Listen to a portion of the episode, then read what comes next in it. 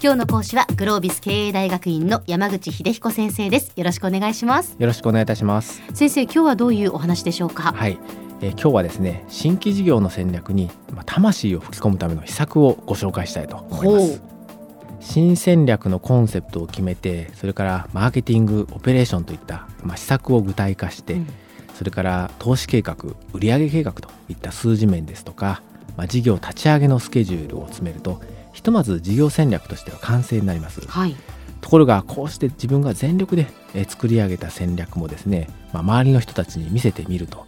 なんか切れ味が足りないと言われてしまうことがあります。まあ、実際あまり経験のない人が作った戦略というのは最初はどこか上滑りしているものですね。ああそうなんですね。はい。ま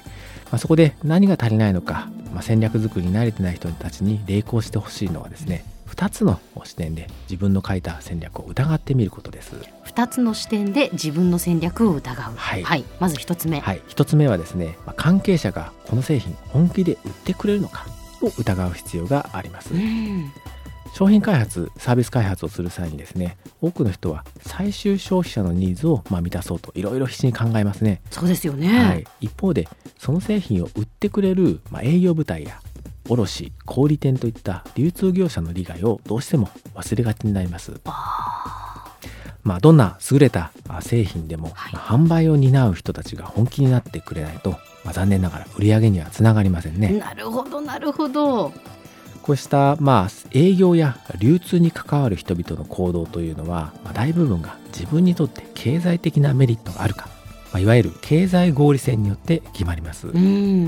したがって、まあ、営業さんだったら、まあ、新製品を売ったらちゃんと人事評価や、まあ、コミッションに反映されるようにあるいは外部の流通業者だったら、まあ、十分なマージンがもらえるようにそんな仕組みをちゃんと作る必要があります。ただこの経済合理性というのがですね必ずしも目に見えやすいとは限らないんです、はい、例えば新製品の特徴がメンテナンスが簡単とかなかなか壊れにくい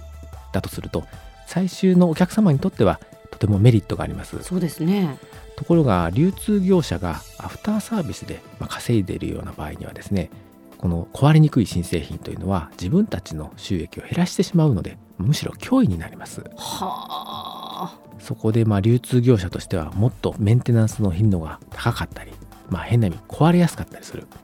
古い製品の方を積極的に売りたがることが実際によく起こるんです。そうなんですね。はい。まあどうしてもその消費者というかまあユーザーの立場に立って考えてしまうので、はい、あの壊れにくい方が嬉しいと思うんですけど、ね、残念ながら流通の人たちと逆のことが結構起こったりね現実しますから気をつけなければいけないことになります。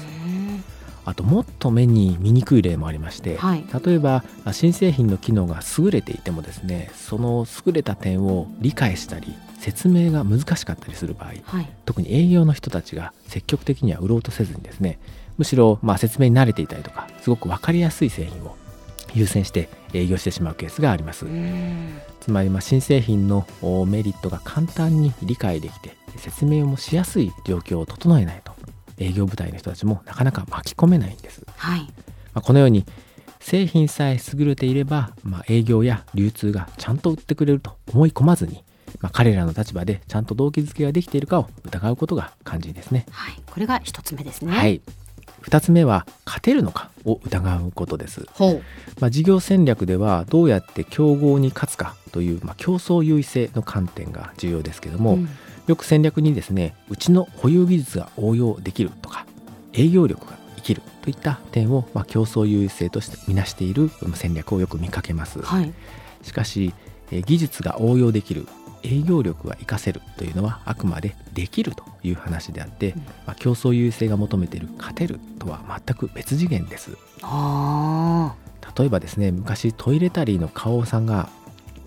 フロッピーディスクを手掛けてかなりのシェアを持っていた時期がありました、はい。まあ、彼らは石鹸などの製造に使う海面活性化技術というのが、まあ、フロッピーディスクの磁気ヘッドとの接触面をですね摩擦を抑えるのに応用できると知ってこの事業に参入をしました、うん、しかし参入してみて分かったのは、まあ、摩擦を抑える技術には海面活性化技術以外にもいろいろあること、うん、それからフロッピーのようなメディア事業で勝つにはまあ、製品の品質以上にですね莫大なこの設備投資のタイミングですとか、まあ、業界のいろんなプレイヤーを働きかけてもう業界標準を作っていくといった活動が鍵になること。つまり、まあ、海面活性化技術をフロッピーディスクの製造に活用できるんですけども事業として勝つのは別次元だというふうに判断しまして、まあ、顔はこの早々にこの事業から撤退をしています。なるほどなるほど。まさに、まあ、事業としてはできるけれども勝てるわけではないということが分かったわけですね。はい、したがってこのように、まあ、事業をできると、まあ、勝てると混同してないか。自分の書いた事業戦略はちゃんと勝てるになっているのかどうかを疑ってみてほしいと思います。はい。あとついでに申し上げると企業が持っている資産の新規事業への応用に関しては似てるけど違うという観点も疑ってみるのが大事です、はい、例えば新規事業でこれまでの営業力が活かせると書かれている戦略をよく見かけるんですが、うん、同じ営業でも例えばこれまでは少数の大口のお客様と深い関係を築くのを得意としてただけでですね新規事業では今度求められるのはフットワークよく小口のお客さんをたくさん拾ってくるそんな営業だった場合はですねどうしてもなかなかこれまでの営業が活かせない、うん、そういうケースがあります、うん、あるいはこれまでの付き合いの窓口は企業のシステム部だったのに新規事業では経営企画部やあるいは経営幹部の人を直接口説き落とす必要があったりするケースもあります、はい、営業力という言葉で見ていると何でも活かせるように思えてきますけれども、まあ、具体化してみると求められる営業スタイルが異なるので実は活かせない。そんなケースがあるわけです、まあ、営業力の他にもブランドが生きるとかあ技術が生きるといった根拠も、まあ、似てるけど違うのありがちなパターンですので、えー、十分疑ってみてほしいと思います、はい、似てるけど違うっていうのは結構じゃあるんですね。ありますかね、えー、はい。では先生今日のまとめをお願いします。はい。まあ、自分の戦略アイデアにはとことん惚れてぜひ諦めずに形にしてほしいと思います。その一方でこれでいいのかと疑い倒すことで戦略に磨きがかかります。特にみんなに売ってもらえるか競合に勝てるかにはこだわって詰めてみてください、はい、戦略作りをする上で2つの視点がとても大切というお話ですね。はい。今日の講師はグロービス経営大学院の山口秀彦先生でした。どうもありがとうございました。ありがとうございました